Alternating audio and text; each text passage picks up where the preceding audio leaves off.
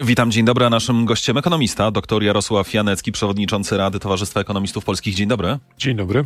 Jak to jest? Miał być koszmarny wzrost inflacji, niektórzy mówili nawet dwadzieścia procent, a ostatecznie ta inflacja okazała się być nieco niższa od tego. Czemu? W dalszym ciągu mamy wzrost, e, natomiast są to dane jeszcze wstępne. E, będą rewido- rewidowane jeszcze w przyszłym miesiącu. Natomiast no, sama dynamika siedemnaście przecinek dwa w ujęciu rok do roku jest jednak imponująca i bardzo wysoka. E, stąd w dalszym ciągu trochę z niepokojem patrzymy na to, co się dzieje e, szczególnie na e, rynku e, e, żywności, produktów żywnościowych i z tym, co się dzieje, jeśli chodzi o o utrzymanie mieszkania. To prawda, nie ma co rzeczywiście się jakoś szczególnie cieszyć, bo ta inflacja wzrosła z szesnaście przecinek sześć do siedemnaście przecinek dwa procent. Czy to jest już szczyt inflacji, czy może być jeszcze w lutym, marcu gorzej? E, wszystko wskazuje na to, że nie, e, ponieważ... E, że nie to, będzie gorzej, czy że nie szczyt? Że to nie jest jeszcze szczyt i praktycznie wszyscy ekonomiści chyba jednoznacznie wskazują, że e, takim maksimum to będzie inflacja e, prawdopodobnie w lutym.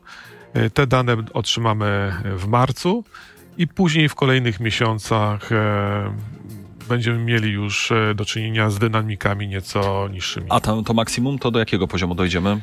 No dwadzieścia chyba już raczej nie będzie. Pewnie prawdopodobnie nie. Jest duże prawdopodobieństwo, że to będzie w granicach osiemnaście do dziewiętnastu procent. A potem już, rozumiem, od marca zaczynamy spadek. Szybki, e... wolny? Może tak, y, ograniczenie dynamiki, bo inflacja w dalszym ciągu będzie i wzrost cen w ujęciu miesiąc do miesiąca prawdopodobnie e, również będzie miał miejsce, tylko by, będzie on po prostu ni, e, słabszy niż e, to miało miejsce w ubiegłym roku. E, ceny w sklepach, e, no trudno oczekiwać, żeby spadały. Tak, no nie oszukujmy się, nie będzie tak, że będzie taniej, będzie tylko szybciej lub e, wolniej, będą szybciej lub wolniej rosły. Tak, to jest dokładnie, zupełnie dokładnie, e, tak. oczywiste. E, ta prognoza szefa Narodowego Banku Polskiego, że na koniec tego roku osiągniemy sześć procent, jest realna? Jest bardzo optymistyczna i e, jest możliwa do realizacji przy wielu optymistycznych założeniach. A tak realistycznie to ile może Realistycznie być? W okolicach między osiem a dziesięć procent. E, sądzę, że to dużo będzie zależało od tego, w którym momencie y, y, będzie likwidowana tarcza inflacyjna i w jaki sposób będzie zachowywał się również kurs walutowy i, i ceny paliw. A czy to oznacza, że w związku z tym w tym roku, pewnie w, w, w naj, najbliższej przyszłości, możemy już zapomnieć o podnoszeniu stóp procentowych? No, jesteśmy w dalszym ciągu w cyklu podwyżek stóp procentowych. Ale oficjalnie, no, oficjalnie mieliśmy tak. pięć kolejnych decyzji bez podwyżki. Prawdopodobieństwo, że będziemy mieli do czynienia z jeszcze wyższymi stopami procentowymi, no, uległo obniżeniu, czyli jest duże prawdopodobieństwo, że mamy maksymalnie wysokie stopy procentowe, sześć przecinek siedemdziesiąt pięć. Um, no i pewnie za kilka miesięcy, jak będziemy mieli już niższą dynamikę inflacji, zacznie się dyskusja o tym, w którym momencie stopy procentowe będą obniżane. Więcej o tym w ciągu dalszym naszej rozmowy. Już teraz zapraszam do radia internetowego R M F dwadzieścia cztery, ale też na stronę internetową r m f dwadzieścia cztery kropka p l, a także na naszego Facebooka i Twittera. Kontynuujemy naszą rozmowę. Doktor Jarosław Janecki jest naszym e, gościem. Czy jest coś, co może sprawić, że jednak ta inflacja w tym roku nie będzie spadać? Yy, tak, to są te sprawy, o których dzisiaj nie wiemy. To zazwyczaj są takie czynniki jednorazowe, które z punktu widzenia czysto ekonometrycznego, czy też modelowania dynamiki inflacji wymykają się... Czyli jakieś ekonomii. Szoki, jakieś niespodzianki. Jakieś szoki, tak, nieoczekiwane, czy też ewentualnie decyzje, które są podejmowane po stronie polityki fiskalnej, które również w pewien sposób powodują, że, że ta inflacja jednak rośnie bardziej, niż byśmy tego oczekiwali. Takim czynnikiem, który prawdopodobnie będzie jednak wspomagał walkę z inflacją, przynajmniej w tym roku, w nadchodzących kwartałach, to będzie malejący popyt. I ten popyt, który mógłby sprawić, że producenci będą podnosić ceny i po prostu te produkty będą nabywane, no to ten scenariusz jest coraz mniej prawdopodobny. Mamy dane za czwarty kwartał o dynamice P K B i one wskazują, że ten popyt jednak no, jest zdecydowanie słabszy. i procesy inwestycyjne również są słabsze. I to może rzeczywiście działać. A czy po, powinniśmy patrzeć na Rosję? Rosja może coś zrobić, Putin może zrobić coś takiego, co spowoduje ponowny na przykład szok cen energii, tak, że tak mocno ropa, gaz podrożeją. Czy my już wiemy, że możemy spodziewać się wiele złego i... Po stronie cen energii raczej bym tego nie oczekiwał. Y, oczywiście może coś się wydarzyć, coś co y, no, na przykład... Y, No to już, no i chcę mówić, no, załóżmy, żeby tak? zrobił jakieś nieodwracalne ale, rzeczy, wojnę totalną, wiadomo, to ale, jest zupełnie inna sytuacja. Ale załóżmy, że na przykład to, w jaki sposób jest dywersyfikowana dostawa gazu na przykład do Europy, czy też do Niemiec. Nagle te nitki zostaną przerywane, czy coś ulega zakłóceniu. I wówczas... Nie wiem, ktoś wysadzi w powietrze Baltic Pipe, na przykład, no, mówiąc wprost. Na przykład i, i tutaj pojawia się problem z cenami gazu, które, podkreślmy, że one dzisiaj są na poziomach sprzed wojny, więc... Które i tak były wysokie, te przedwojenne, dokładnie tak? Się tak dokładnie tak. Um, tutaj jeszcze dużo do powiedzenia jednak będą miały firmy w Polsce, które zazwyczaj podnoszą ceny swoich produktów i usług, uwzględniając ceny, które są aktualnie i dokładając niejako jeszcze, jeszcze coś in plus, ze względu na to, że nie wiedzą, jaki, jaka ścieżka inflacji będzie w przyszłości. I ta, ta, ta nakładka dodatkowo na, na ceny powoduje wzrost, wzrost również marż. O marżach mówimy dosyć dużo w ostatnich miesiącach, wiadomo z jakich powodów, natomiast to dotyczy ta niepewność związana ze zmianami cen, poszczególnymi komponentami, które wpływają na finalną, finalną cenę produktu, jest ta niepewność dosyć duża. Tak, no to świetnie było widać właśnie przy cenach paliw chociażby, tak, no widzieliśmy, co się działo na, na stacjach benzynowych, to przecież nawet szczególnie tego chociażby Orlen nie ukrywał, tak, gdzie płaciliśmy przez pewien czas pewną nadwyżkę na tych cenach paliw, która potem bohatersko jest znoszona i jest ogłaszana obniżka cen. E- Biznesowo to też może być zrozumiałe. A czy gdzieś na horyzoncie da się dostrzec w tym naszym rejsie taki port o nazwie Stare Dobre Czasy? Wróci taki okres, coś co mieliśmy, no dobrze, tuż przed kowidem, o, że tak te ceny były stabilnie, te podwyżki jakieś tam były, tam się rozwijaliśmy w swoim całkiem niezłym przecież tempie. Wrócą te Stare Dobre Czasy? Czy już Dla mnie takim punktem zwrotnym byłby koniec wojny na Ukrainie.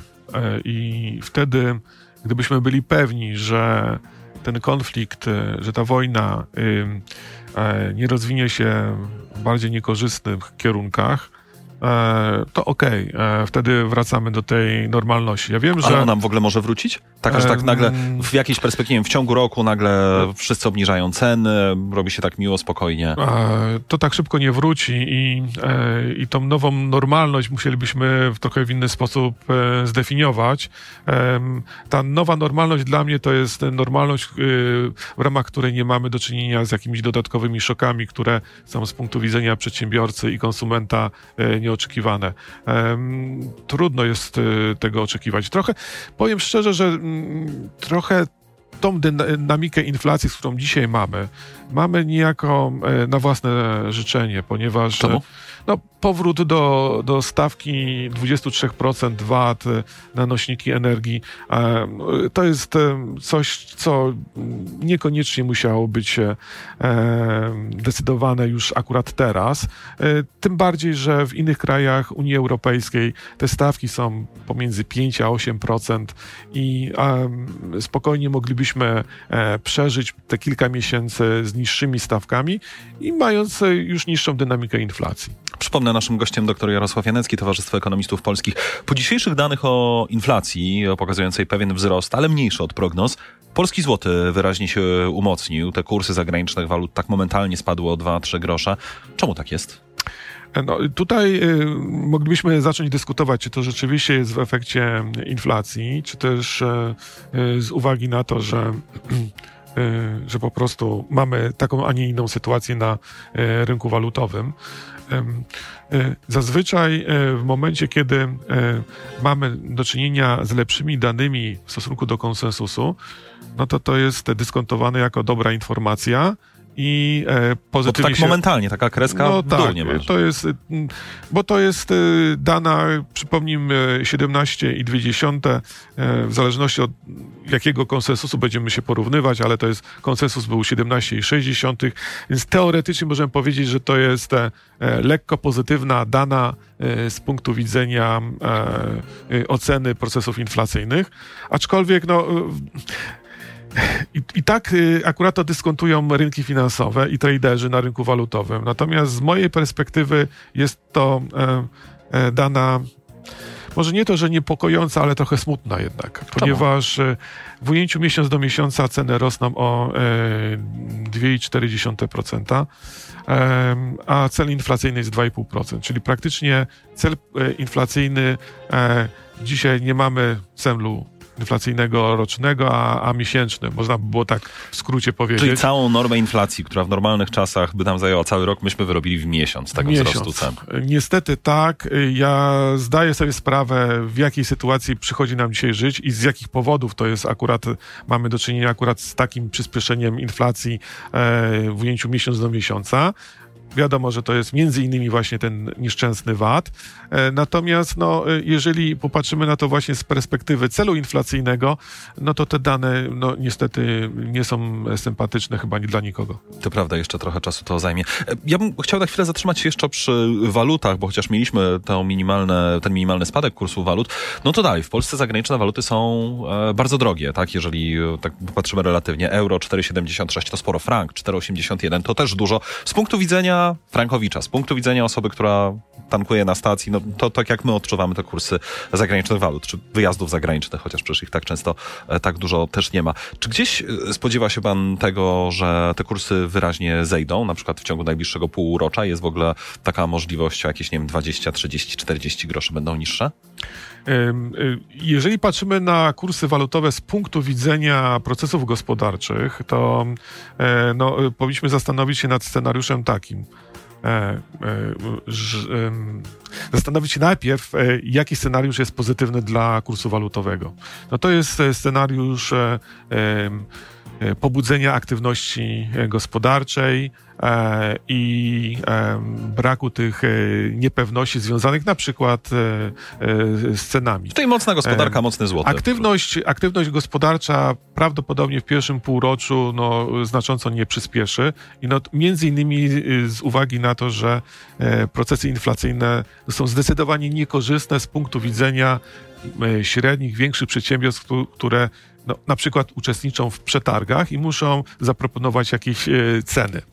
I teraz jakie tutaj ceny zaproponować? I tutaj jest ten podstawowy problem, żeby firma, która ubiega się o jakiś kontrakt, no, dogadała się z podmiotem, który organizuje taki przetarg. I z tym jest między innymi problem. I, um... Dobrze, a czy ja mogę liczyć na to, że euro będzie tańsze na wakacje? Że jakoś wyraźnie potanieje? Nie mówimy tak o zmianach pięć do dziesięciu groszy, tylko raczej tak, nie wiem, trzydzieści czterdzieści groszy. Liczyć na to, czy nie ma większych szans? Ja bym raczej nie liczył i, i w tej dłuższej perspektywie no, dużo czynników tutaj będzie na to wpływało. Natomiast e, załóżmy, że e, na przykład środki e, e, z, e, z Unii... O właśnie, czekamy na to wielkie K P O, tak? Krajowy Plan Odbudowy, no to jest trzydzieści pięć miliardów euro. Potężne pieniądze. E, sama informacja spowoduje, że e, rynki finansowe będą dyskontować to jako informację pozytywną i tutaj może, że te kursy spadną. Może dojść do wzmocnienia złotego. Również oczywiście, jeżeli będą docierać do nas pozytywne informacje na przykład z Ukrainy, to też będzie czynnik wspomagający kurs złotego. No i plus, cóż, no, może jakieś będą zaskakujące informacje, na przykład jeśli chodzi o ceny ropy, czy też jeszcze większe ceny spadku, większe spadki cen gazu, to też w pewien sposób no, pobudzi konsumpcję indywidualną, prywatną. A widzi pan takie rzeczy na horyzoncie, czy to raczej... A raczej nie. raczej nie i na to akurat bym nie liczył, e, natomiast na akurat środki z K P O to już bardziej pewnie. Mhm. A to samo dotyczy też, zapytam, bo wiele osób zadaje zawsze to pytanie, a z tym frankiem szwajcarskim to jest ta sama zasada, też raczej rewolucji raczej, nie będzie, masy dobrej tak, wiadomości. No, y, no, jedyne na, na co możemy dzisiaj liczyć to to, że y, Fed, amerykański bank centralny y, nie W, w, w pewien sposób nie odejdzie od, od, od walki z inflacją. Tak? Czyli tutaj w pewien sposób em, e, walka z inflacją e, Fedu w pewien sposób być może nam troszeczkę pomoże, ale, ale powiem szczerze, że no, to też jest takim e, dużym znakiem zapytania określonym. To zawsze tak jest. Wiele osób jak patrzy na aktywność gospodarczą i patrzy na to, co dzieje się, to patrzy na to przez rynek, przez pryzmat rynku nieruchomości. Mieliśmy bardzo mocne przymknięcie tego konsumenckiego rynku nieruchomości, tak? Ograniczenie bardzo mocne zdolności kredytowej, podniesienie stóp procentowych, rekomendacja czy zalecenie Komisji Nadzoru Finansowego, żeby jeszcze mocniej to przekręcić. Teraz to jest luzowane w pewien sposób. Czy my właśnie... Jest taki moment, że przechodzimy przez to dno dołka rynku nieruchomościowego, no bo teraz widać na horyzoncie pewne odkręcanie, tak? WIBOR zaczyna spadać, co troszkę podnosi e, zdolność kredytową. K N F też rózuje trochę te rekomendacje. Zaczynamy WIBOR... myśleć o obniżkach stóp procentowych trochę gdzieś pod koniec roku. To nieruchomości powinny zacząć już powoli drożeć chyba, prawda? No i prawdopodobnie już drożeją, dlatego że y, ten y, nieznaczny, ale jednak y, spadek y, na rynku pierwotnym cen nieruchomości w dużych miastach szczególnie był efektem tego, że e, duże spółki deweloperskie potrzebowały jednak płynności i, e, i stąd oferowały lepsze ceny, schodziły ze swoich marż i oferowały e, te mieszkania po lepszych cenach.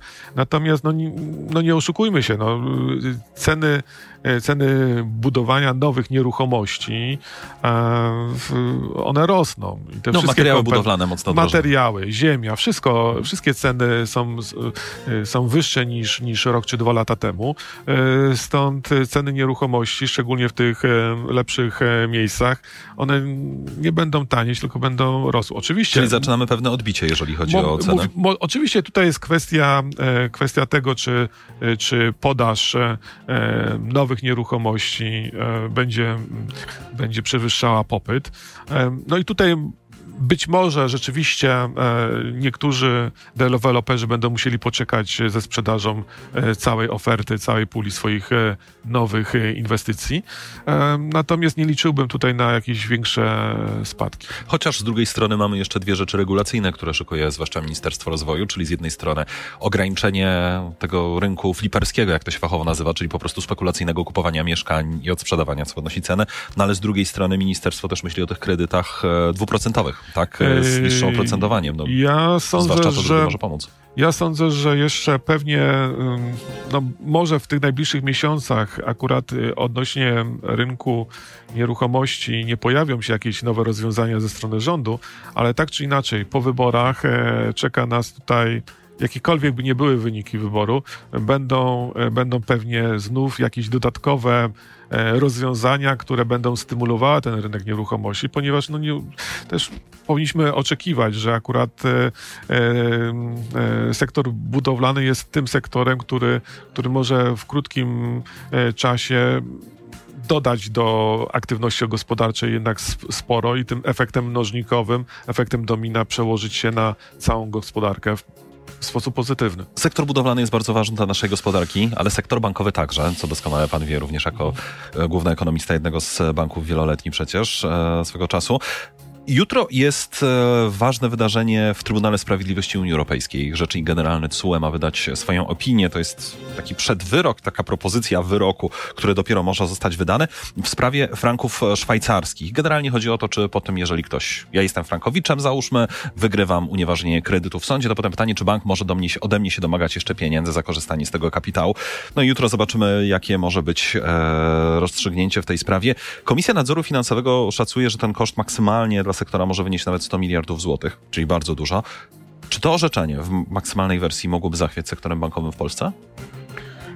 W tym najczarniejszym scenariuszu to w no to rzeczywiście tak, to są kwoty, które z punktu widzenia całego sektora są bardzo duże. I co by to oznaczało dla mnie, dla pana, dla naszych słuchaczy? Nie dla frankowiczów, dla wszystkich. Natomiast z drugiej, z, z drugiej strony pamiętajmy, że mamy Komitet Stabilności i, i tutaj e, ja nie sądzę, żeby to pozostało bez jakiejś reakcji ze strony e, instytucji, które e, są odpowiedzialne za stabilność sektora bankowego. E, także to takim, tak od tak sobie to tak nie przejdzie e, taka Czyli sytuacja. Czyli to nie będzie tak, że nagle Trybunał coś mówi i banki zaczynają padać. Nie, no tego nie, się nie spodziewamy nie, raczej, nie, prawda? No to są bańki, nie, nie, absolutnie. Nie, nie, nie. To co jest tutaj możliwe? Co może się wydarzyć? Jak ja mogę to odczuć? Jak nasi słuchacze mogą znaczy, to odczuć? I, i, powiem tak, tutaj no, przede wszystkim ja bym w końcu chciał uzyskać informację ostateczną, jak banki powinny w sposób systemowy podchodzić do tego problemu kredytów frankowych. Bo ta sprawa przez wiele lat nie jest rozwiązana. Nie wiem, nie jestem przekonany do końca, czy rzeczywiście e, jedna decyzja akurat tutaj e, e, Nie, bo to jest punkt drogi dopiero. Tak, to jest Rzecznik kierunek. Generalny coś powie, potem czekamy na orzeczenie, potem to orzeczenie będzie przekładane przez polskie sądy w rozprawach, które nie, zadzia- nie działają zbyt szybko, nie oszukujmy się. No właśnie. I to też no będzie właśnie. trwało, trwało, trwało. Ale... Czy to może powodować, że na przykład banki będą podnosić mi opłaty... Tak jak to się dzieje od jakiegoś czasu, tak? Nawet dynamicznie trochę, że po prostu te konta będą droższe, będą więcej ode mnie brali pieniędzy. Od nas wszystkich. Jeżeli, jeżeli te banki, które będą wykazywały największe straty i te straty w stosunku do wyniku, który generują, są rzeczywiście znaczące, to te banki będą szukały nowych źródeł. I tymi źródłami nowymi, czy dodatkowymi, to są właśnie te dodatkowe środki, które pozyskają z opłat. Natomiast też tutaj ten pole manewru tych banków znajdujących się w gorszej sytuacji jest ograniczone z tego względu, że mamy do czynienia jednak z trzema, czterema dużymi bankami, które tak naprawdę dyktują warunki gry na, na rynku i teraz jeżeli jeden bank będzie podwyższał te opłaty, no to wówczas klienci... Prawo jednak, konkurencji, dokładnie, pójdziemy tak, gdzie indziej. Dokładnie i tutaj mamy już działania sił rynkowych.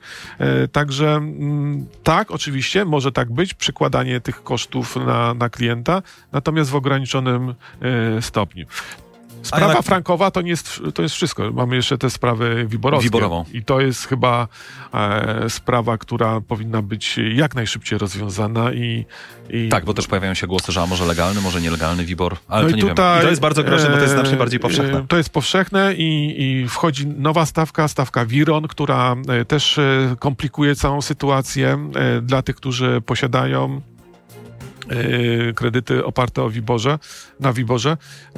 Także tutaj no, bardzo bym chciał, żeby tutaj wszystkie te podmioty, które są odpowiedzialne za ustalanie zasad gry na, na rynku finansowym, żeby w końcu jednoznacznie wypowiedziały się na ten temat. A jeżeli ktoś się stresuje, to tylko przypomnę starą zasadę, że w Polsce wszystkie depozyty, wszystkie konta do kwoty sto tysięcy euro są gwarantowane przez państwo. O tym oczywiście pamiętajmy, więc żeby tu ktoś nie panikował. Doktor Jarosław Janecki, przewodniczący Rady Towarzystwa Ekonomistów Polskich, był naszym gościem i nam to wszystko objaśniał, tłumaczył. Dziękuję bardzo. Do usłyszenia. Dziękuję.